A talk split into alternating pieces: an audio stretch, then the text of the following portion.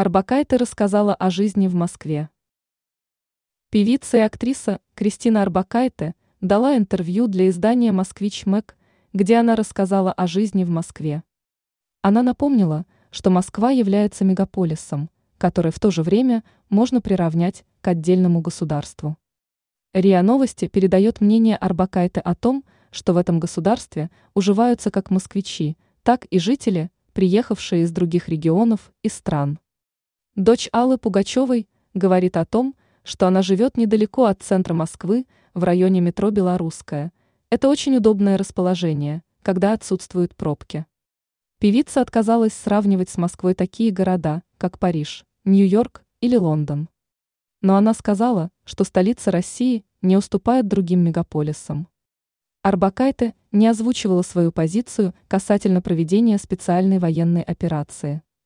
Она просто продолжает работать над проектами в России.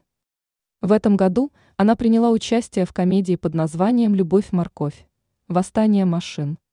Также она снялась в картине «Гардемарины тысяча семьсот восемьдесят семь», где сыграла Екатерину Великую.